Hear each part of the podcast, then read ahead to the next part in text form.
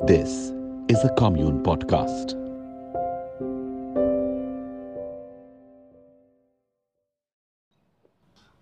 यार लगते नहीं हो यार।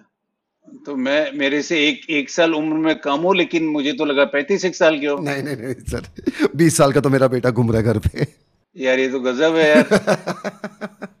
तो ये ये ये ये, इसलिए ये पूरा मतलब ग्रीक गॉड जैसा कैसे बना के रखा अपने आप को ये तो कॉम्प्लेक्स दे दिया आपने अरे नहीं सर कहाँ मैं किसी को कॉम्प्लेक्स दूँगा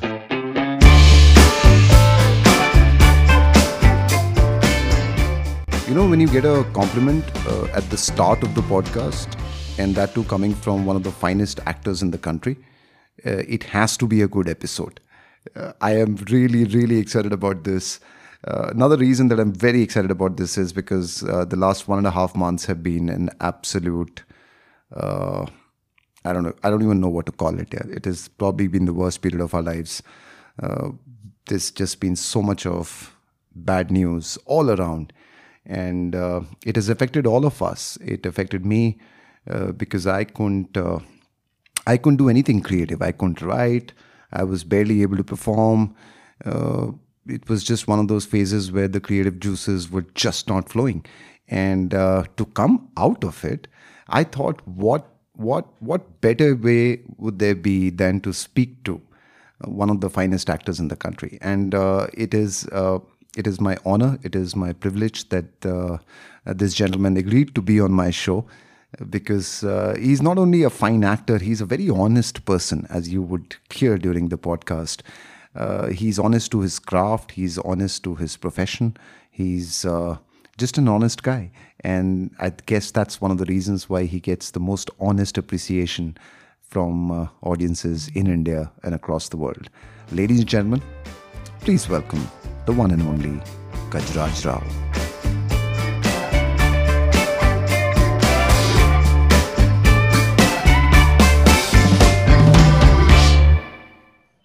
तो आप कहाँ पर हैं अंशु? कौन से शहर में? मैं गुड़गांव में सर। क्या बात कर रहे हो यार मेरा बड़ा मन है गुड़गांव आने का। तो ऑलमोस्ट हो गया है डेढ़ साल से मैं कब गया था? मैं फरवरी में गया था जब फरवरी 2019 नहीं 1920 Last year. लास्ट हाँ। ईयर लास्ट ईयर अपना जब ये शुभ मंगल के प्रमोशन के दौरान गया था मैं। हाँ। दोस्त भी हैं वहाँ पर बहुत सारे। साउथ साउथ पॉइंट मॉल में एक कैफ़े शॉप था open air busy busy busy busy बज या नीचे जो कॉफ़ी शॉप थी वो दो दो चेयर लगा के हाँ। दो चेयर हाँ, लगा के। हाँ। तो मैं वहाँ पे अड्डेबाजी करता ही करता था जाके वहाँ पे पिछले कई सालों से। सीरियसली? हाँ मुझे बड़ा बहुत अच्छा लगता था कि बैठ के लोगों को देखना कैसे लोग कैसे बिहेव कर रहे हैं और वहाँ पे एक्सपर्ट्स बहुत है ना कोरियन्स बहुत आते हैं हाँ कोरियंस बहुत आते हैं हाँ हाँ। वो वो कैसे मूव अराउंड करते हैं उस पूरे और फैमिलीज़ के साथ? मुझे तो बहुत मज़ा आता है मैं बहुत मज़ा आता है। मतलब मतलब उस सिचुएशन में जहाँ पर लोगों की प्राइवेसी में दखल ना हो रहा हो। हाँ हाँ मतलब ऐसे स्टेयर ना किसी करते को हो हाँ मतलब किसी को मतलब ऐसा नहीं कि मैं मेरे पास वाले टेबल पे बैठे हुए हैं दो लोग और मैं उनको घूरे जा रहा हूँ ऐसे। वो पर आपको आप कैसे बैठ सकते हो? लाइक like, आपको तो कोई ना कोई फ़ैन तो आ, आके डिस्टर्ब करता ही रहता होगा। Disturb in the sense like मिलता ही रहता होगा। तो मैं बता रहा हूँ ये बात अ, समझ लो ये बधाइयों से पहले की बात है ये। अच्छा। तो उस समय इतना ज़्यादा बधाइयों के बाद मैं गया हूँ तो इतना बैठना हो नहीं एक आध बार गया हूँ मैं। और फिर ये तो अपना ये आ गया कोविड आ गया। हाँ। तो 2018 से पहले 2000 अक्टूबर 18 से पहले तो मतलब इतना पहचानते हैं लोग हाँ, पहचानते थे हाँ। लेकिन ऐसा ओवरवेलमिंग नहीं होता था मतलब जो ये बधाइयों के बाद हुआ। वो तो एकदम लाइफ चेंजिंग चीज़ थी। हाँ वो लाइफ चेंजिंग है मतलब yes but tell me one thing sir मैं आपका स्टोरी पढ़ रहा था। हम्म। आप एटीज में दिल्ली में थे थिएटर हम्म। कर रहे थे आप। हम्म। एंड वो like I have seen that era उसमें स्पेशली एटीज आपका एक्सपोजर टू बॉलीवुड या opportunity in Bollywood was nothing आप सिर्फ़ एक चित्रहार देखते थे वेंसडे को और फ्राइडे को और संडे को पिक्चर आती थी right and and. Stars and and actors and movies एक दु, अलग दुनिया थी। हम्म आजकल जैसे आप सोच सकते हो कि हाँ मुझे एक्टिंग करनी है प्रोफेशनल सो इजी आप उस स्टेज में व्हाट मेड यू डिसाइड कि एक्टिंग इज़ द करियर ये ये चीज़ है करने को? ये आई गेस फ़िल्में सभी को अच्छी लगती हैं। हाँ ऑफ़ कोर्स ये मतलब सिनेमा देखना चाहे वो चार्ली चैपलिन के जमाने से रहा हो हाँ। है ना बहुत बड़े सितारे थे। और उसके बाद बाकी एक्टर्स या हिंदुस्तान में भी जिसको हाँ. और कुछ नहीं पता भी नहीं है लेकिन उसको ये जो भी उस जमाने के स्टार्स रहे होंगे फोर्टीज और फिफ्टीज के पृथ्वीराज कपूर और दिलीप हाँ। कुमार और राजेंद्र कुमार और सारे तो सिनेमा जो है मेरे ख्याल से अ, हमारी ज़िंदगी का हिस्सा है बहुत बड़ा हिस्सा है हाँ बहुत बड़ा हिस्सा है हम लोग उससे बहुत इन्फ्लुएंस्ड होते हैं और जबकि हमारे यहाँ पर एजुकेशन जो सिनेमा का एजुकेशन कम रहा है जैसे फ्रांस का जो एक ऑडियंस होगा वो उसकी शायद समझ ज़्यादा होगी ज़्यादा हम्म। बेहतर होगी क्योंकि उनके यहाँ पर जो एजुकेशन सिस्टम है या शुरू से ही लिटरेचर पे गौर किया जाता है या बड़े बड़े जो पेंटर्स हैं आर्टिस्ट हैं वो वहाँ का आम इंसान शायद जानता होगा। हाँ। मतलब उससे वो एलियन नहीं हमारे यहाँ पर पेंटिंग सिर्फ़ जहांगीर आर्ट गैलरी में या हाँ। नेशनल आर्ट गैलरी में या त्रिवेणी कला संगम में नज़र आती है। हाँ और वहाँ पे वो गिने चुने लोग होते हैं पश्मीना शॉल वाले हाँ। जो उनको अप्रिशिएट करते हैं। तो सिनेमा मुझे लगता है कि उस तरह से मेरी ज़िंदगी में आया होगा। हम्म। कि मनोरंजन के लिहाज से। तो कभी मैं सिनेमा का हिस्सा बनूँगा ऐसा मैंने उस दौरान तो नहीं सोचा था। डेफिनेटली अच्छा। नहीं ही सोचा। मतलब कभी ऐसा रहा नहीं होगा। लेकिन ये ज़रूर होगा जैसे कि एक स्टेज पे मैं कह सकता हूँ कि शायद पंद्रह सोलह साल की उम्र में कि जब हीरो आपके बिहाव पर स्क्रीन पे कुछ कर रहा होता है। हाँ। जैसे मिस्टर नटवर लाल जब मैंने देखी थी ऑडियंस सिनेमा में तो हम्म। मुझे याद है कि मुझे बहुत एक्साइटमेंट हुआ था कि कैसे उसने विलेन को मारा और वो मेरे पास आओ मेरे दोस्तों दोस्तों, एक किस्सा हाँ, सुनो। हाँ। तो वो हमारा दोस्त भी है अमिताभ बच्चन हमारा अपना है। मेरा मे, मे, मेरा उसके साथ पर्सनल इक्वेशन है। हाँ। है ना? या तो आप खुद खुद को देख रहे हो उसमें या कोई अपने आइडल को देख रहे हो हाँ। क्योंकि आप जब हम सीट पे बैठते हैं तो हमारे दांत भिजते हैं। और वो क्यों है। होता है? क्योंकि वो ऑलमोस्ट जैसे यहाँ नहीं होता वो जो ये हॉलीवुड की कौन सी फ़िल्म है जिसमें रॉबर्ट डाउनी जूनियर होता है? वो जो पूरा पहन लेता है अपना कपड़ा। आयरन मैन हाँ। आयरन मैन हाँ। तो आयरन मैन को पहन लिया और आप उसको मार रहे होते हैं ऐसे कर रहे होते हैं और वो आपके बिहाव पर सारे एक्शन कर रहा होता है और उससे थोड़े बड़े होते हैं तो आपके अंदर जो रोमांस आता है हाँ। आपको ऑपोजिट सेक्स अट्रैक्टिव लगने लगता है। तो भी आप रियल लाइफ में तो ऐसा कुछ नहीं कर पाते हो। लोअर मिडिल क्लास फैमिलीज़ में चित्ता जूते पड़ जाएँगे वहाँ पर तो लेकिन लेकिन आपके बिहार पर अमिताभ बच्चन धर्मेंद्र ऋषि कपूर ये सब आपके बिहार पर कर रहे होते तो कहीं उस वो कनेक्ट रहा होगा हाँ। और बहुत बाद में जाके थिएटर करते हुए थिएटर करते हुए कहीं मुझे लगा कि हाँ ये ये एक एक्सप्रेशन का एक तरीका है क्योंकि हम्म। क्योंकि जो माहौल था हम्म जिस तरह का वहाँ पे वो स्पेस या आपकी बात कोई सुने ऐसा होता नहीं था। करेक्ट तो बहुत मंडेन बहुत सीधा था कि मतलब कुछ एक सरकारी नौकरी लग जाए क्योंकि फादर रेलवेज में थे तो कुछ एक नौकरी लग जाए किसी तरह से। हाँ एस्पिरेशंस इतनी बड़ी होती नहीं थी उस टाइम ऐसे हाँ। होती नहीं थी मतलब क्योंकि मेरे फादर साहब बहुत ही गरीबी की दिन देखकर गाँव से शहर आए थे और उन्होंने किसी तरह से अपने कुनबे को अपने फैमिली को पाला पोसा था एक्सटेंडेड फैमिली को तो उस तरह से कभी रहा ही नहीं था। हम्म। ये ये कह सकते हैं कि थिएटर जो है वो उसने मुझे एक नया रास्ता दिखाया। हम्म। मंटो और उस तरह के तमाम राइटर्स से मुझे मेरी मुलाकात कराई। है ना कि सत्रह अठारह साल की उम्र में आप मंटो पढ़ रहे हैं तो आपको आधा समझ में आ रहा है आधा समझ में नहीं आ रहा है। करेक्ट हाँ। लेकिन एक नई दुनिया देखने को मिल रही है और फिर उसके अंदर जो मेरे मेरा थिएटर ग्रुप था एक्ट वन थिएटर ग्रुप तो वहाँ पे अलग अलग बैकग्राउंड के लोग थे। हम्म। साउथ दिल्ली से थे पढ़े लिखे थे बहुत बहुत रईस लोग भी थे। तो पहली बार वहाँ पर ऐसा हुआ अंशु की क्लैरिटी मिली। उससे पहले बहुत प्रेजिडिस थे। पूर्वाग्रह जिसको बोलते हैं ना हिंदी में कि ये लोग ऐसे होते हैं। हम्म। ये ऐस, मतलब आप अपने को लेकर बहुत ज़्यादा कॉम्प्लेक्सेस थे। हाँ। तो वो मेरे थिएटर ग्रुप में मुझे खत्म हुए टूटे बहुत बकायदा बहुत स्टेज पे सब एक जैसे होते हैं। स्टेज स्टेज तक पहुँचने की जो जर्नी होती है ना अंशु हम्म। वो ज़्यादा इंपॉर्टेंट होती है। जो रिहर्सल होती है जहाँ पर आप लोगों को जानते हैं वो पंद्रह बीस लोग कैसे एक दूसरे को सपोर्ट कर रहे होते तो मेरे लिए शायद वो मेरी मेरे मेरा बेस कैंप था वो। हम्म। मतलब पहली बार ज़िंदगी में मुझे लगा कि हाँ ये कुछ यहाँ पे एक एक आग लगती है ना कि हाँ ये कर सकता हूँ मैं। ये तो मैं ये मुझे आता है।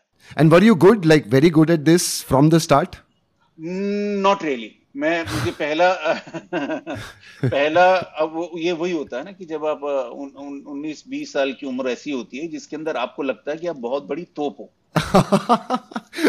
मुझे तो चवालीस में भी यही लग रहा था जब मैं स्टैंड अप कॉमेडी में आया था। नहीं नहीं, वो तो बहुत बहुत बहुत बहुत गजब किया अंशु आपने कि चार दशकों के बाद आपने ज़िंदगी में एक नया काम किया, वो तो बहुत ही अमेजिंग है। हिम्मत हिम्मत नहीं करते और हम हिंदुस्तानी तो बिल्कुल हिम्मत नहीं करते हैं, यूरोपियंस करते हैं। यूरोपियंस अपने प्रोफेशन चेंज करते हैं, अपने शहर बदलते हैं, अपने दूसरे देशों में चले जाते हैं वो।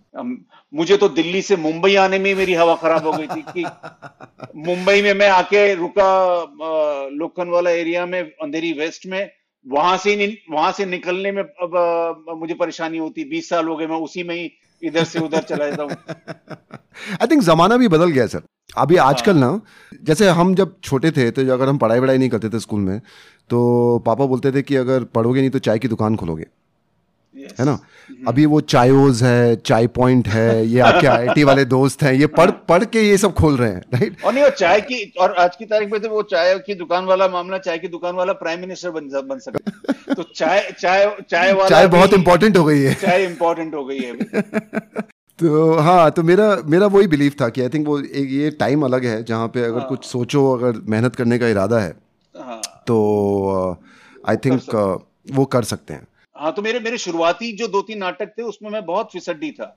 है. और और ये अच्छी बात थी कि मुझे रियलाइजेशन हो गया कि हाँ ये मुझे नहीं आता है। मेरे अंदर एक्साइटमेंट है इस चीज़ को लेकर लेकिन मुझे आता नहीं है। ये क्राफ्ट मुझे नहीं आता तो फिर मैंने एनएसडी में अप्लाई किया हम्म। बिना प्रिपरेशन के क्योंकि वो ये फ़िल्म देखी थी लक्ष्य। हाँ हाँ ऑफ़ कोर्स लक्ष्य हाँ. में ऋतिक ऋतिक का जो कैरेक्टर है वो दोस्तों को देख के कुछ कर तू क्या कर रहा है? तू ये कर रहा मैं भी करूँगा। मुझे भी वही आना है। तो मेरा वैसा था ये एनएसडी एनएसडी कर रहा तू अप्लाई कर दिया तूने। अच्छा मैं भी करता हूँ। तो मैं अप्लाई किया और उसमें रिटर्न में मैं पास हो गया था लेकिन जो पर्सनल इंटरव्यूज़ होते हैं आमने सामने बैठ के उसमें मैं खेल कर गया। मेरा नहीं हुआ मुझे पता नहीं था कैसे बात करनी होती है बिना प्रिपरेशन के। जो तो वो वो एक सेटबैक था।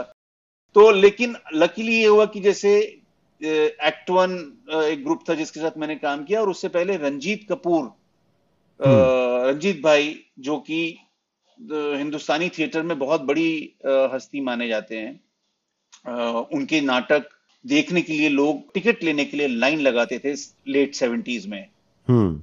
दिल्ली एनसीआर से लोग आते थे उनके प्लेस देखने के लिए मुख्यमंत्री बेगम का तकिया अच्छा ऐसे नाटक रुका हुआ फैसला जो बाद में टेली प्ले बना वो हाँ, हाँ, टेली प्ले हाँ. बना बा, बासु चैटर्जी साहब ने उसको डायरेक्ट किया था शायद।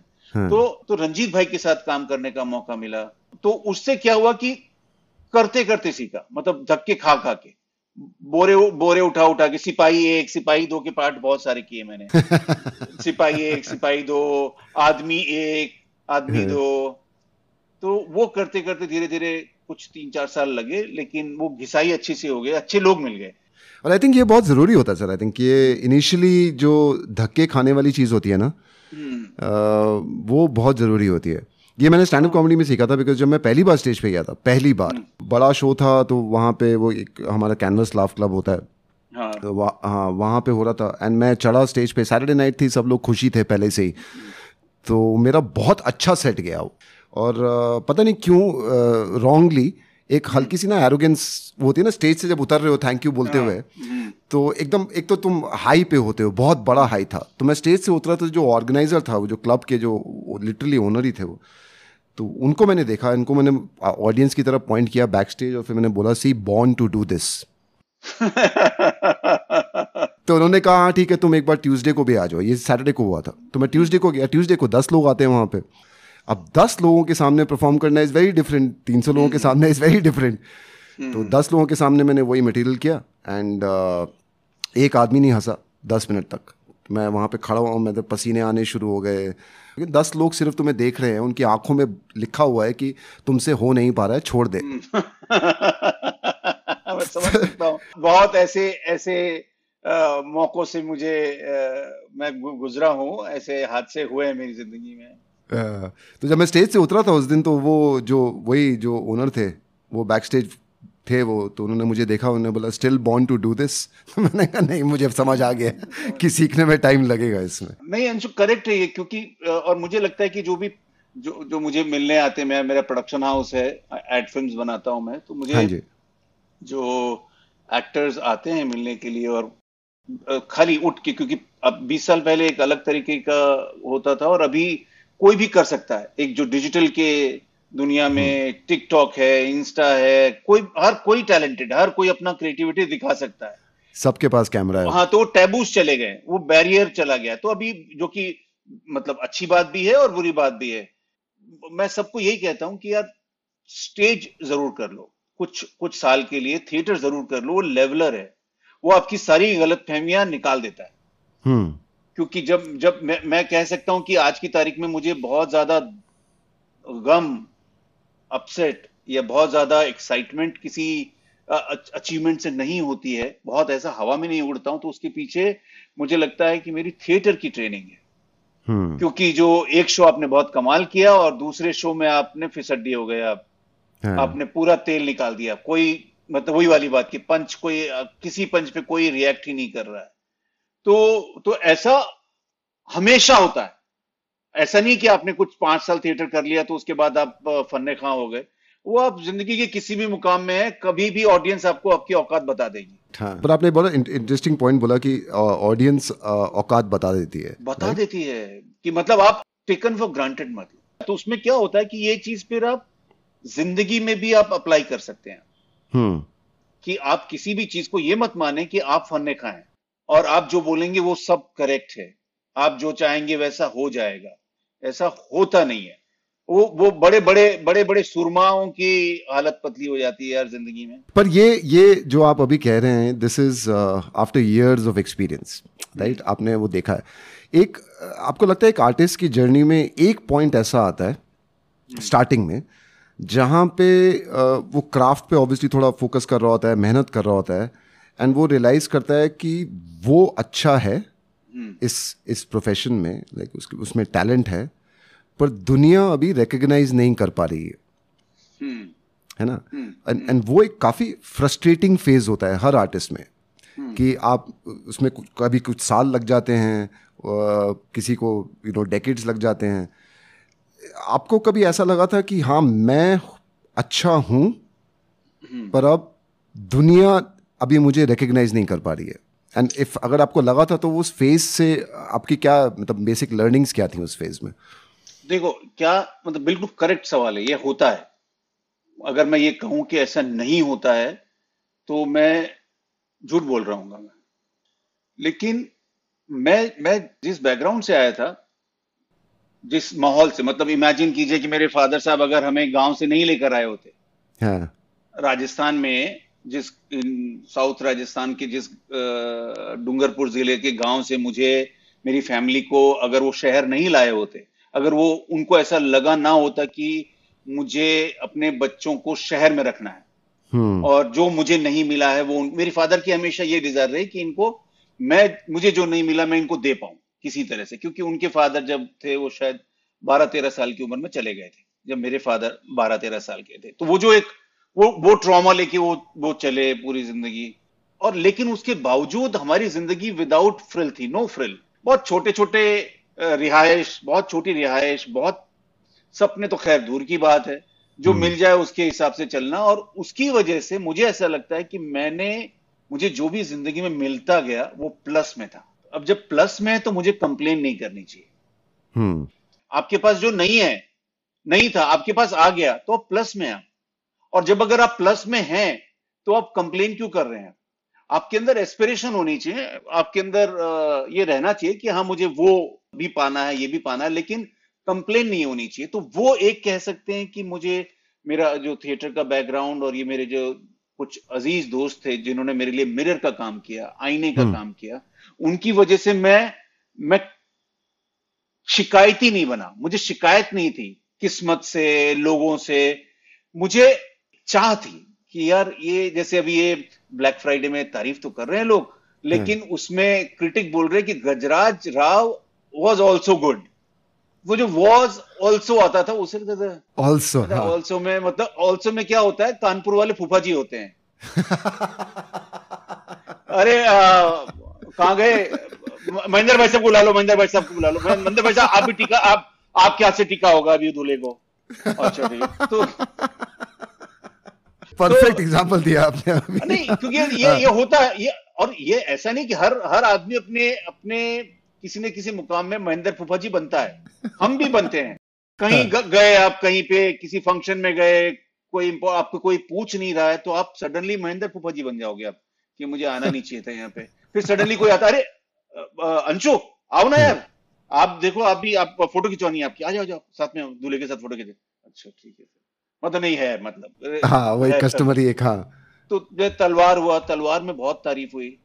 अच्छा रिकॉग्निशन मिला उसमें मतलब राष्ट्र राष्ट्रपति भवन में उसको दिखाया गया फ़िल्म को। हम्म। मतलब वहाँ प्रेसिडेंट हाउस से स्पेशल रिक्वेस्ट आई थी विशाल जी के पास कि हमें ये फ़िल्म देखनी है। प्रणव दा फ़िल्म देखना चाहते हैं। अच्छा तो फिर हम्म। मैं इरफान मेघना और प्रीति जो फ़िल्म की प्रोड्यूसर है हम लोग गए वहाँ पे पूरा चकाचक वहाँ के राष्ट्रपति भवन के थिएटर में जो गजब हाँ। डिग्निटरीज के साथ बैठ के होता ना कि प्रणव दा पीछे वाली रूम में बैठे हैं।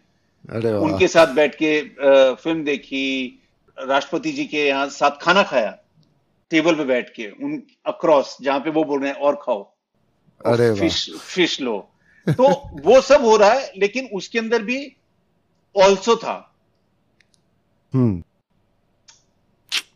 ये ये ना, ये हाँ ये सर एक बड़ी एक बड़ी स्ट्रेन चीज़ है and I tell you as a purely as an audience not just because मैं आपके साथ पॉडकास्ट कर रहा हूँ तो मुझे कुछ ऐसा तारीफ़ करने का ज़रूरत है।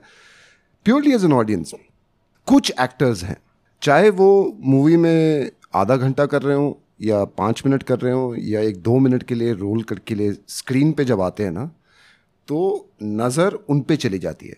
चाहे वो किसी के साथ स्क्रीन शेयर कर रहे हो डजेंट मैटर नज़र उन पे चली जाती है बिकॉज़ एक आई डोंट नो क्या है वो। एक तो गहराई है या ठहराव है कुछ होता है एक छोटा सा एक्सप्रेशन भी बहुत मान्य रखता है right I have always seen you as that actor because अगर आप फ्रेम में आते थे तो लगता था ये सीन इंपॉर्टेंट है। लाइक like, इस सीन में कुछ है। And I can understand from your perspective कि जब वो बड़ी बड़ी ऐसे बातें हो रही हैं या उसके बारे में लिखा जा रहा है वो जो वॉज़ ऑल्सो आप कह रहे हैं it was such a disconnect because audience आपको रिकग्नाइज कर रही थी पर शायद आप तक आवाज़ नहीं आ रही थी उसकी। हाँ मतलब मुझे लो, लोगों का अप्रिसिएशन मिलता था कि जब हम्म। जब मैं कहीं पे बाज़ार में हूँ या मॉल पे या सब्ज़ी लेने जा रहा हूँ या कहीं पे लोग पहचानेंगे अगर तो उसका जो क्या बोलेंगे उसको? वॉर्म है हाँ. वो मुझे थिएटर के दिनों से ही बहुत अच्छी मिलती है अच्छा हाँ. जनरल ऑडियंस जो रिएक्ट करती है हम्म। जैसे मुझे बहुत सारे जब मैं दिल्ली में थिएटर करता था तो मुझे अलग अलग जगहों पे जो लोग मिलते थे और वो और नाटक की ऑडियंस आपको मिल जाए हम्म। तो मतलब वो अनबिलीवेबल है क्योंकि लोग दिल्ली में नाटक कम देखते हैं हाँ. बड़े पास इनविटेशन कार्ड देके बुलाया जाता था अब अब थोड़े से शायद चेंज हुई है सिचुएशन और लोग लोग पैसा खर्च करके और बुक माई शो पे जाते हैं और टिकट लेते हैं और प्लेस देखते हैं लेकिन हमारे जमाने में बहुत फटीचर हालत हुआ करती थी उसके बीच में ऑडियंस आपको अगर मिल जाए और तारीफ़ करे और बातें करे अफेक्शन दे हम्म। तो वो वो मुझे जो भी मैंने छोटे मोटे पार्ट्स किए ब्लैक फ्राइडे से लेके आमिर और तलवार तक तो वो वो मुझे कम मिला लेकिन सर कह सकते हैं कि क्वांटिटी की जगह क्वालिटी वाली बात है। हम्म। कभी ऐसा हुआ था कि आप फ्रस्ट्रेट हो रहे थे? नहीं। बॉलीवुड थिएटर नहीं बॉलीवुड में। उसके उसके पीछे रीजन यही था कि मैंने मैंने अपने अपनी सारी उम्मीदें और सारा जो पैशन है सिर्फ़ स्ट्रगल करने में या उसमें नहीं बिताया मैंने लकीली हम्म। मैं मेरा एड फ़िल्म प्रोडक्शन हाउस है और मैं एड फ़िल्म डायरेक्ट करता हूँ तो वो बैलेंस था मेरी लाइफ में। कि मैं मैं अच्छे रोल मिलेंगे जो मुझे पसंद आएँगे वही करूँगा मैं। हम्म। मेरे लिए ये ये एडवर्टाइजिंग ने मेरा घर चलाया। हाँ। तो एक ये बैलेंस हो गया। मुझे लगता है कि जो शायद ठीक हुआ। क्योंकि क्या है कि इतने हज़ारों एक्टर हैं यार अंशु। हाँ फ्रस्ट्रेट हो जाओ तो I think that's the end of career हाँ और- और ये हज़ारों एक्टर हैं और उतने ही काबिल होंगे। मुझसे ज़्यादा काबिल एक्टर हैं। लेकिन वो सही समय पे सही प्रोजेक्ट सही अपॉर्चुनिटी नहीं मिली उनको। हम्म। तो मुझे कंप्लेन करने का कोई हक ही नहीं है क्योंकि बहुत लंबी लाइन है यार मेरे पीछे कि वो जो मुझे मुझे जो मिल रहा है वो लेने के लिए तैयार हैं वो लोग। हम्म। खुशी खुशी। तो मैं क्यों कंप्लेन करूँ? गुड पॉइंट मैंने भी ट्राई किया था वैसे सर मेरे एक बहुत अच्छी दोस्त है टेस्ट जोसेफ करके वो कास्टिंग करती है। हाँ तो- तेस तेस तेस कुंभ से मैं मिला हुआ हूँ। उन्होंने मुझे दो तीन बार ट्राई किया है कास्ट करने का लेकिन हो नहीं पाता। एक बार तो उन्होंने एक अंग्रेज़ी फ़िल्म के लिए मुझे बुलाया। हाँ। ईस्ट इज़ ईस्ट वेस्ट क्या है? कौन था? ओमपुरी साहब की फ़िल्म थी ना ईस्ट इज़ ईस्ट हाँ, ईस्ट इज़ ईस्ट हाँ, हाँ हाँ, ईस्ट हाँ। इज़ ईस्ट का सीक्वल बन रहा था उसके लिए उन्होंने ट्राई किया था। हाँ। लेकिन वो बात बनी नहीं थी। 2020 में फेब में उन्होंने मैं बॉम्बे में एक शो करने आया हुआ था जस्ट बिफोर लॉकडाउन। तो उसने कहा कि एक ऐसा एक रोल है एक कॉपरेट इंसान का कोई रोल है तो तुम फिट करोगे उसमें तो आ जाओ ऑडिशन के लिए। तो so, जैसे आप कह रहे थे ना बचपन से ही वो जब नटवर लाल देखते थे फिर वो वीसीआर रेंट पे लाके वो तीन मूवी बैक टू बैक तब से एक्टिंग का तो सब कोई जो वो होता है ना कि हम एक्टर तो बन ही सकते हैं। तो आप आप तो स्टैंड अप कॉमेडियन भी बन गए थे। तो मैं गया वहाँ पे एंड उन्होंने एक तो बहुत अच्छा से रखा। दोस्त है तो बड़ा कंफर्टेबली चाय वाय पिलाई बिठाया समझाया कैसे होगा क्या होगा। एंड देन उन्होंने मुझे एक लाइन दी पढ़ने के लिए। देखिए दो तीन दो डायलॉग्स थे। अब मैंने रियलाइज़ किया उस दिन कि चिल्लाना ओवर ड्रामेटिक चीज़ें करना वो इजी है। Yes. उन्होंने जो मुझे लाइन दी थी ना वो बड़ी सिंपल लाइन थी। उसमें डेप्थ के साथ बोलना था बस वो लाइन को। बहुत डिफ़िकल्ट है वो। तो मैं वो लाइक मेरे को रियलाइज़ ही नहीं हुआ कभी। वो। क्योंकि जब हम एक्टर्स को कॉपी करते हैं अपनी लाइफ में तो हम तो बड़े ड्रामेटिक डायलॉग कॉपी करते हैं ना। हमें सिंपल लाइन्स कॉपी तो वहाँ पे किया एक बार टेक किया दो बार किया तीन बार किया। थोड़ी देर के बाद वो उसने मुझे बोला कि Anshu I think stand up comedy पे ही फोकस रख तो अच्छा रहेगा। तो मेरा एक्टिंग करियर वहीं खत्म हो गया था। नहीं नहीं नहीं ऐसे खत्म नहीं होना चाहिए। बिल्कुल आपको ट्राई करना चाहिए और आप जैसे कह रहे थे पहले देर इज़ अ प्री बधाई Ho period and post Badhaai Ho period I also heard somewhere कि आपने बधाई हो एक पॉइंट पे ऑलमोस्ट मना कर दी थी कि आपको लग रहा था कि कोई बड़े एक्टर को करना चाहिए। कहीं तो आपके इंटरव्यू में था। I don't know whether it's true और नॉट वो वो ये था कि एक तो मिडिल क्लास मोरालिटी होती है ना। मिडिल क्लास जो आपके प्रपंच होते हैं बहुत सारे दिमाग में है। कि और अमित शर्मा मेरा दोस्त है। मेरे साथ प्रदीप दा के यहाँ पर प्रदीप सरकार जी के यहाँ पे वो असिस्ट करता था। तो अब एक हमें पता नहीं अब इसको इसको क्या बोलेंगे इसको? कि मतलब ये ये ये जेन्युइन मेरे ख्याल से तो जेन्युइन ही था जेन्युइन एक कंसर्न था कि यार उसका नुकसान नहीं होना चाहिए। हम्म।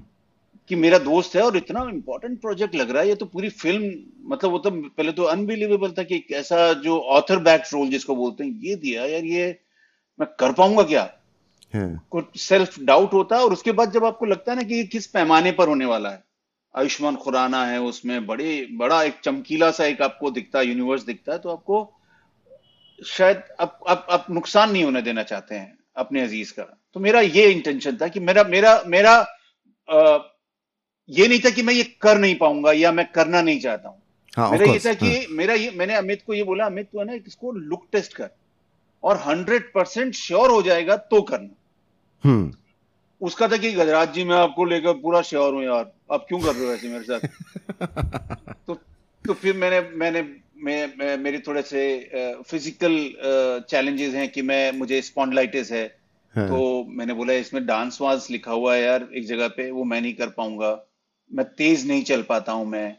तो वो कैसे बैलेंस करेगा? तेरे मतलब तेरे तेरा जो विजन है उसके अंदर कॉम्प्रोमाइज नहीं होना चाहिए। हाँ। तो उसने उसने उसने टाइम ही नहीं लिया। उसने बोला नहीं नहीं मुझे आप पता नहीं कैसे मतलब मैं उसका शुक्रगुजार हूँ पूरे मरते दम तक यार उसने मुझे जो गिफ्ट दे दिया है ना मेरी हाँ। ज़िंदगी पलट दी है अमित शर्मा ने। लाइक एक कुछ रोल्स होते हैं जहाँ पे तुम्हें शायद हमें एज एन ऑडियंस देखने के बाद लगता है कि इसको और कोई नहीं कर सकता था। नहीं नहीं यार वो आप वो अब लगता है लेकिन अंशु वो इतना अच्छा लिखा हुआ था ना वो इतना अच्छा यूनिवर्स था कोई भी करता उसको वो खराब कर ही नहीं सकता था। वो स्क्रिप्ट ओवरऑल इतनी मज़ेदार थी ऑन पेपर ऑन पेपर आपको पढ़ के लग रहा है कि वो जो राइटर्स ने जो लिखा था, वो बड़ा कमाल का था। लेकिन लकीली मेरी खुशकिस्मती है कि अमित ने मेरी जो उहापो थी, उस पर ज़्यादा ध्यान नहीं दिया और एक हफ़्ते के अंदर मुझे लॉक कर दिया। मैं मैं, लेकिन वही हुआ कि शूटिंग के एक पहले दिन या दूसरे दिन दूसरे दिन जाके मुझे लगा कि यार ये मैं नहीं करता। तो मैं कितना बदनसीब अपने आप को मानता मैं।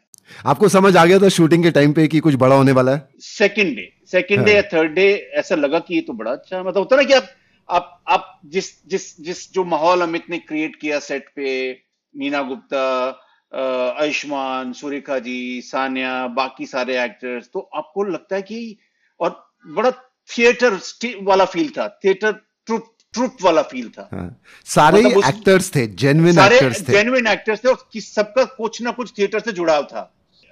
आयुष्मान का थिएटर से लेना देना है वो हमारे एक्ट वन थिएटर ग्रुप में जो हमारे डायरेक्टर हैं एन के शर्मा उनके साथ वर्कशॉप कर चुका था। नीना जी थिएटर से हैं सुरेखा जी थिएटर की दिग्गज हैं। तो ऐसा नहीं होता था कि लोगों ने शॉट किया और भाग गए अपने अपने ग्रीन रूम या अपने अपने वैनिटी में। आमतौर पे एक्टर्स का ये होता है ना कि गर्मी है सर्दी है जाके अपना जाके बैठ गए मोबाइल देखा व्हाट्सएप। पे क्या मैसेज आया है। तो यहाँ पे उल्टा हो रहा था। यहाँ से हम लोग सेट से जाते नहीं थे। तो मुझे लगता है कि वो उसकी वजह से सबका काम अच्छा हुआ। कोई इनसिक्योर नहीं था।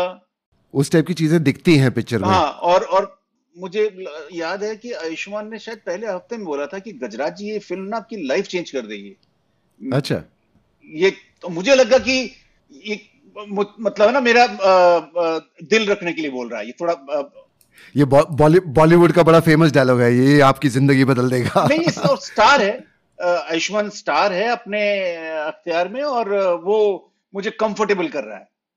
मुझे तो उसने लेकिन उसने दो तीन बार कहा मतलब कि ये चेंज होने वाला है। आप और नीना जी अलग आपकी पहचान बनेगी। और मुझे नहीं था तब तक नहीं था। अच्छा था अच्छा हो रहा है।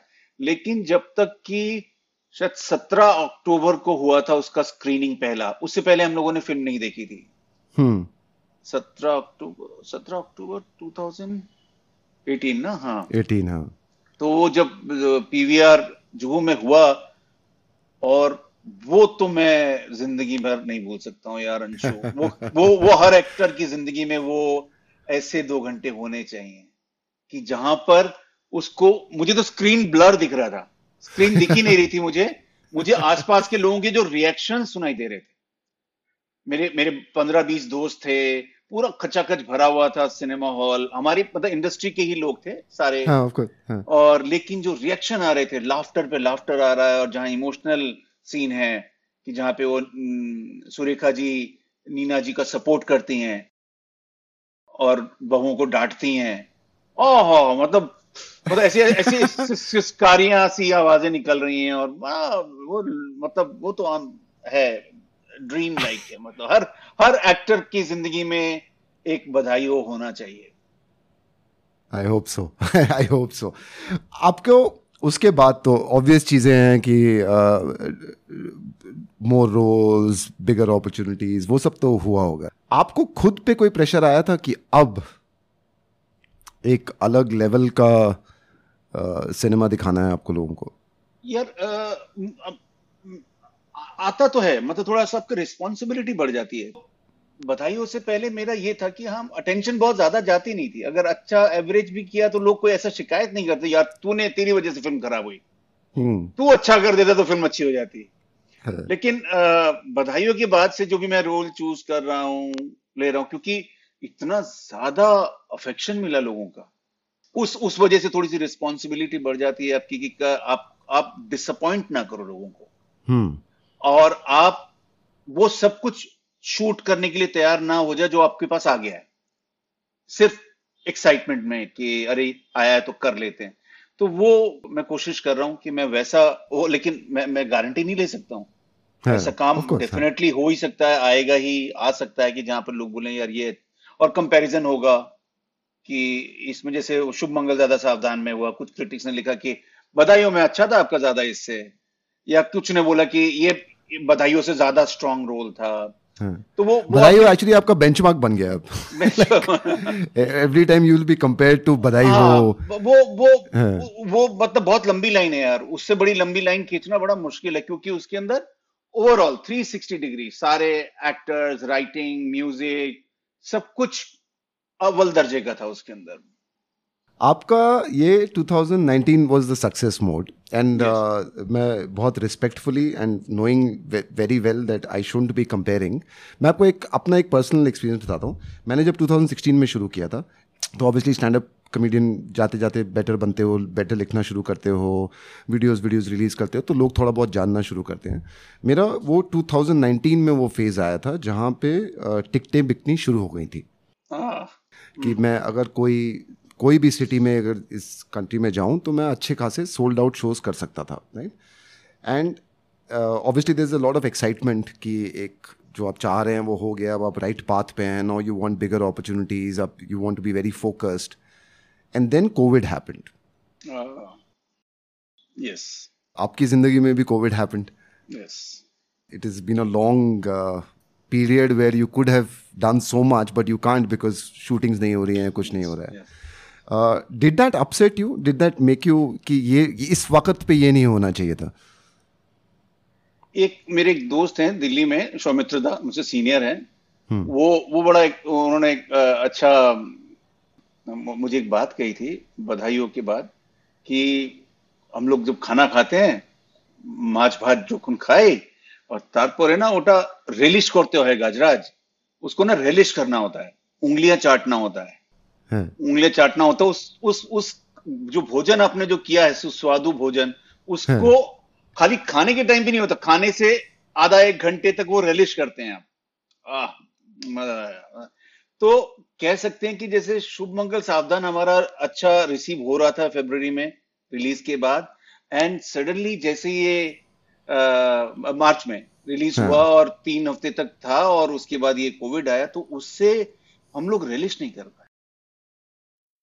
कास्ट मेंबर का एक दूसरे से मिलना दोस्तों से मिलना और अनजान लोगों से जो appreciation मिलता है, हाँ, अप्रिसिएशन कमेंट हाँ. मिलना उसको उसको मिस किया डेफिनेटली मिस किया हाँ। मतलब और, और उसके बाद जो काम आ रहे थे प्रोजेक्ट्स आ रहे थे वो टलते चले गए वो जो एक एक मोमेंटम बना होता है ना कि ये फ़िल्म कंप्लीट हुई अभी इसके बाद ये मिल रहे हैं अभी मई में ये शुरू करेंगे जून में ये शुरू करेंगे हाँ। वो सारा जो है उसका वो बेड़ा गर्क हो गया।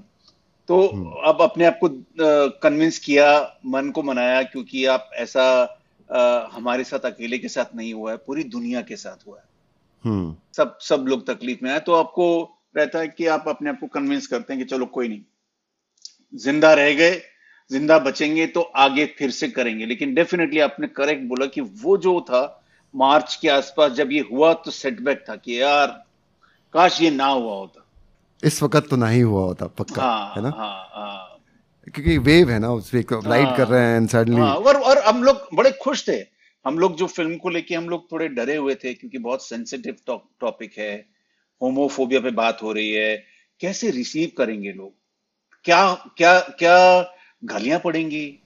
क्या लोग रिजेक्ट कर देंगे सीधे से? लेकिन मैंने बहुत सारी स्क्रीनिंग्स देखी थी आठ दस स्क्रीनिंग्स और उसमें फैमिली ऑडियंस होती थी। हाँ। और बहुत ही ब्यूटीफुली रिसीव थी वो मूवी वाह गजब गजब। मतलब जो जो जो इस कॉन्सेप्ट के अगेंस्ट हैं जो कंफर्टेबल नहीं है हम्म उन्होंने भी गालियाँ नहीं दी। मेरे ऐसे बहुत सारे दोस्त हैं जो कि इस इस इस चीज़ को लेकर उनके उनके रिजर्वेशन हैं। लेकिन उन्होंने बोला नहीं पिक्चर ठीक है यार मतलब ऐसा नहीं। हाँ, आजकल के जमाने में अगर गालियाँ ना पड़े तो बहुत ही बड़ी बात है सेंसिटिव टॉपिक्स पे। बहुत हाँ, बड़ी बात है क्योंकि सीधा लोग जुड़ जाते हैं कि नहीं यार तूने ऐसा करना नहीं चाहिए था तुम्हें। हाँ। ये तो बहुत हमारी कल्चर हमारी संस्कृति के खिलाफ है ऐसा। तो वो हमें मुझे लगता है कि ये हितेश केवलिया जो हमारे डायरेक्टर हैं राइटर डायरेक्टर उनका टैलेंट है कि उन्होंने बड़ी काबिलियत के साथ जैसा कि उन्होंने बोला था हमारे भी जो अप्रीहेंशन थे कि यार इसको आप कैसे डील कर रहे हो? मेरा ये था कि यार हितेश इसको कहीं प्रीची तो नहीं बनाओगे? मतलब ज्ञान तो नहीं दोगे? बोले लिखे में कहीं दिख रहा है आपको ज्ञान? लिखे में तो नहीं दिख रहा है। हाँ, तो बोला मैं नहीं मैं तो मेरे लिए फैमिली एंटरटेनमेंट है ये गजराज। मैं वैसे ही बनाना चाहता हूँ इसको। और वैसी बनाई जैसा उन्होंने कहा था। एक मैंने अ, एक मैं अभी रिसेंटली एक बुक पढ़ रहा था। एक जेम्स क्लियर की एक बुक है एटॉमिक हैबिट्स करके। हम्म। तो मैं वो बुक पढ़ा था उसमें एक बड़ा इंटरेस्टिंग उन्होंने एक फ्रेज डाला था कि कि लाइफ मोटो जो उनका अपना है। It said have an entrepreneur's mind hmm. Athlete's body हम्म। एंड आर्टिस्ट सोल कितनी खूबसूरत बात बोली है। बहुत ही ब्यूटीफुल था। And as you would imagine मैं uh, चार पाँच साल हो गए मुझे ये करते हुए एंड चार पाँच साल में कोई आर्टिस्ट बनता नहीं है। Uh, ये बहुत नहीं पर है। आर्टिस्ट आर्टिस्ट बनता नहीं है। आर्टिस्ट होता है। मेरा मानना है जैसे ये ये टिकटॉक और इंस्टाग्राम ने ये क्लियर कर दिया कि हर बंदे के अंदर एक कोई ना कोई आर्ट बने हाँ, आर्ट है हर एक सब कोई आर्टिस्ट है। हर कोई आर्टिस्ट है। कोई परफॉर्मिंग आर्ट में है या कोई कुकरी करता है। हाँ नहीं ये तो है ये तो है। बट मेरे को एक जैसे मैंने आपका एक एक कोई इंटरव्यू था या एक आर्टिकल था मैं वो पढ़ रहा था तो आप उसमें आई थिंक दो तीन रोल्स के बारे में स्पेशली बधाई हो वाले रोल्स में यू हैड मेंशन कि एक एक कोई आपकी जान पहचान थी रेलवे कॉलोनी में कोई एक एक ऐसे इंसान थे जिनका कैरेक्टर से आपने yes, आप yes, इंस्पायर हुए थे right and there is this thing with artist that they are और at least I believe I don't know with I could be wrong कि एक स्विच ऑन रहता है उनमें हमेशा। कॉफ़ी शॉप में बैठ के ऑब्ज़र्व कर रहे हैं लाइफ के बारे में सोच रहे हैं। एक प्रोसेस होता है एक हर एक आर्टिस्ट का। आपका कोई ऐसा पर्टिकुलर प्रोसेस है? आपका ऐसा कुछ अ, एक अंडरस्टैंडिंग है I am trying to understand that artist soul मैंने मनोज वाजपेयी मेरे बहुत अच्छे दोस्त हैं। उनके जैसा शिद्दत वाला एक्टर मैंने नहीं देखा है। एक्सपीरियंस नहीं। और होंगे शायद मेरा शायद तजुर्बा नहीं रहा है। मैं बहुत ज़्यादा लोगों के साथ काम उस तरह से नहीं किया है। लेकिन मनोज वाजपेयी जो जैसे एक एक पार्ट उन्होंने किया एक प्ले किया था नेटवा बिहार में लौंडा नाच होता है। हम्म। लड़का लड़की की ड्रेस में नाचता है शादियों में ब्याह में और वो मतलब एक्सप्लॉइट किए जाते हैं और उस तरह की कहानी थी। तो वो उसने वो तीन महीने डांस सीखा। हम्म। क्लासिकल डांस सीखा ताकि उसकी बॉडी में वो मूवमेंट आए। और उसके बाद वो जिस तरह से ग्रीन रूम में एक माहौल बनाता था हम्म। कि अगर छह बजे का सिक्स थर्टी का शो है और सवा छह बजे फ़र्स्ट बेल बजेगी तो आप समझ लीजिए कि वो चार बजे से वो रोल में होता था। हम्म। उसके आसपास एक एनर्जी फ्लो हो रही होती थी कि आप हम्म। भूल कर भी मज़ाक नहीं करेंगे उसके सामने। वो उस पार्ट का हिस्सा बन जाता था। हाँ। रात दिन। मैं पिछले 20 सालों से उसे हमेशा मेस्मराइज रहता हूँ कि ये उसके शेल में कैसे चला जाता है? उस एक्ट जैसे अभी वो फैमिली मैन कर रहा है। हाँ। वो लग, वो बिलीवेबल लगता है कि हाँ ये कॉमन सब दिखने वाला एक स्पाई है और बिलीवेबल है यार ये। ऐसा होते हैं ऐसे उस वो वो उसमें मनोज वाजपेयी नहीं दिखता है फिर। हाँ। उसमें वो कैरेक्टर दिखता है वो हाँ। कैरेक्टर दिखता है या राजनीति आप देखें तो मैं पूरी ज़िंदगी लगा ली कि मैं वैसा हो पाऊँ। कहने का मतलब ये ऑब्ज़र्व कर लेकिन मैं मैं नहीं हो पाता। लेकिन जो लर्निंग रही है वो ये रही है कि आपको अपने जो भी किरदार है आपका जो पार्ट है उस पर थोड़ी सी मेहनत थोड़ा सा होमवर्क ज़रूर करना है। मैं मनोज वाजपेयी जितनी मेहनत तो नहीं कर पाता हूँ हम्म, लेकिन कह सकते हैं कि टेन परसेंट कर लेता हूँ। कि मेरा एक तरीका रहता है कि मैं जो कैरेक्टर मिला तो पहले वो डायरेक्टर के साथ उसके बारे में बात करना। हम्म। जब छोटे पार्ट थे उसमें भी। जब जब बड़े पार्ट नहीं होते थे जिसके अंदर scene number three thirty five और सिक्सटी एट होता था खाली। हाँ। उसके अंदर भी मैं मैं डायरेक्टर से पूछता था कि इसमें कोई ग्राफ है क्या? उसमें ऐसा क्या सोच रहा होगा? तो वो ताकि वो भले ही स्क्रीन पर रिफ्लेक्ट ना हो हाँ, मेरी मेरे लिए इंपॉर्टेंट हो जाए। और फिर उसके बाद उससे मिलता जुलता कैरेक्टर क्या मैंने देखा है क्या? हम्म। क्योंकि आपके पास असली एग्ज़ाम्पल होता है ना तो आप कन्विंस्ड होते हैं। आपके पास एक रेफरेंस पॉइंट हो जाता है तो आप अपने लिए आप अपने को कन्विंस कर पाते हो उस पार्ट के लिए। हाँ। कि जिसकी क्योंकि लिख तो दिया है ऐसा होता है कि जैसे हो बधाइयों का पार्ट अनबिलीवेबल है एक तरह से कि ऐसा कैसे हो सकता है यार। मतलब एक उम्र में पचास पचपन में आके ऐसा हो रहा है लेकिन मेरे खुद के मामा मुझसे छोटी उम्र के हैं दो मामा। तो बड़ा क्लियर रेफरेंस था यहाँ पे। तो क्लियर रेफरेंस था कि हाँ क्योंकि देहात देहात में था मैंने देखा हुआ इसमें कोई प्रॉब्लम नहीं है। हाँ, ये it, हाँ, बिलीवेबल है। है। ये ये लॉजिकल है या शुभ मंगल सावधान का जो कैरेक्टर है त्रिपाठी शंकर हाँ। त्रिपाठी कि वो ऐसे लोग देखे हैं मेरे एलजीबीटी कम्युनिटी से मेरे दोस्त रहे हैं जिनके जिनके घर वालों से कन्फ्रंटेशन हुए हैं जिनकी जिनको जाती तौर पे मैंने जाना है जिनकी जिंदगियों को समझा है तो मेरे लिए हाँ क्या ये बिल्कुल होता है ऐसा? तो ये ये होता है और स्क्रिप्ट पढ़ना। अ, म- मतलब अ, मेरा मानना है कि जो आपकी जो स्क्रिप्ट है ना वो वो जो है वो क्लूज का खजाना है वो। आप कहीं पे कहीं पे मैंने पढ़ा था आप उसमें स्क्रिप्ट में भी ऐसे नोट्स बनाते रहते हैं ऐसे मैं ब- हाँ बनाता हूँ बनाता हूँ। वो उसके पीछे रीजन यही है कि मैं भूल ना जाऊँ कि मैंने सोचा इसमें ये थॉट आया। ऐसा नहीं कि मुझे उसके अंदर बहुत मैं बहुत ज्ञानी और बहुत इंटेलिजेंट हूँ लेकिन कि वो उस समय थॉट आया तो मैं ये इस पे ये लिख देता हूँ मैं कि ऐसा हो सकता है क्या ताकि मैं सेट पे जाऊँ तो डायरेक्टर से पूछूँ कि ये इम्प्रोवाइज ऐसा कर सकते हैं क्या इसमें ये चेंज हो सकता है क्या। तो स्क्रिप्ट जो है अब वो पढ़ें लगातार पढ़ें। उसको अपने पास रखें बाइबल की तरह क्योंकि राइटर ने बड़ी मेहनत से लिखी है भले ही आप जैसे शुरुआत के दिनों मुझे लगता था कि यार ये तो क्या लिखा है ये चेंज करो हाँ। इसके अंदर इसके अंदर इम्प्रोवाइज कर दो। लेकिन ड्यू कोर्स में रियलाइज़ किया कि वो जो है वो बहुत इंपॉर्टेंट है। किसी ने दस महीने दस महीने दो साल तीन साल लगा के लिखा है मेहनत की है रातें काली की हैं। हम्म, उसको आप ऐसे ही आप उसके अंदर एड ऑन कर दो। लेकिन उसको आप ये मत फन्ने खा मत समझो कि आपने तीर मार दिया आपने तीर तब मारे जहाँ पे आपके पास वो मौजूद था। आपके पास वो कंटेंट था आपके पास।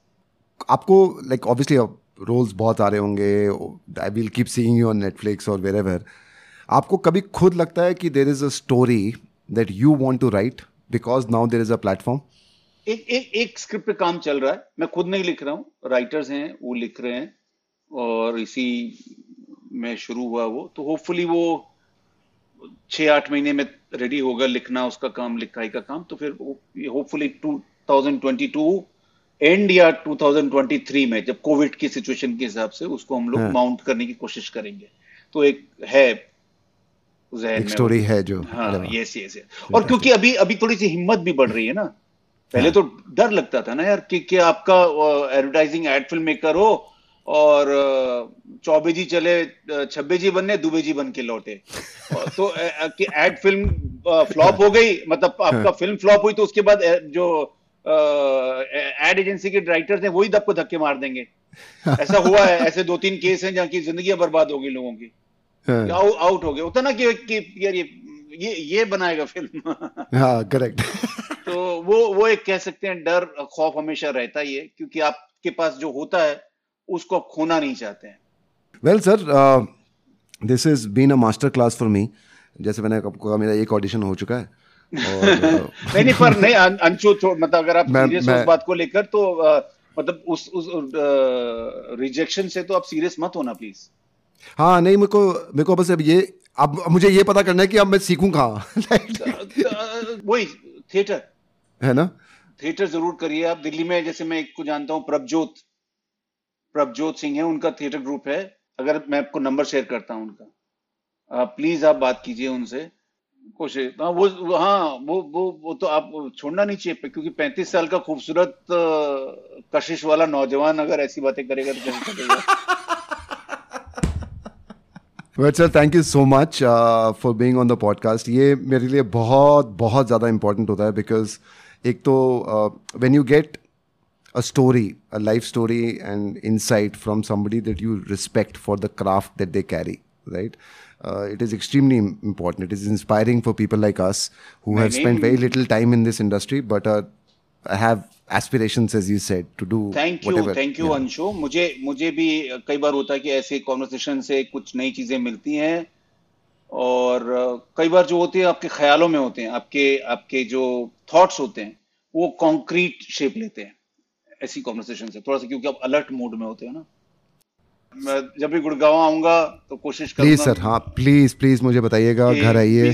बिज़ी बस में हम लोग बैठेंगे। हाँ वहाँ बैठ के कॉफ़ी पियेंगे सर अरे that that will be fantastic thank you so much for doing this sir it was an absolute pleasure thank you please take care okay okay bye you know कभी कभी ना तुम किसी से बात करते हो और बात करते वक्त ही तुम्हारे फेस पे स्माइल रहती है। एंड वो स्माइल बरकरार रहती है बात करने के बहुत देर बाद तक this is been one of those conversations for me and uh, he is just such a gem of a person. Two days after we had recorded this episode, he actually called me up because he had seen some of the videos, uh, my stand-up comedy videos on YouTube, and and he was just kind enough to make that call and tell me how much he appreciated those videos. So thank you, uh, Mr. Kajraj Rao. That was one of the finest compliments I've received, coming from uh, such a great actor like you. It really meant a lot to me. So thank you for being on the show. Uh, thank you, listeners, for listening in to another episode of Stupid No More. I hope you guys enjoyed it. And if you did, then uh, please like, uh, share, uh, subscribe. I don't know what everything that you have to do to kind of promote it. You know what I mean, right? And uh, I'll see you guys soon with another episode. Till then, take care, stay safe, and yeah, keep smiling.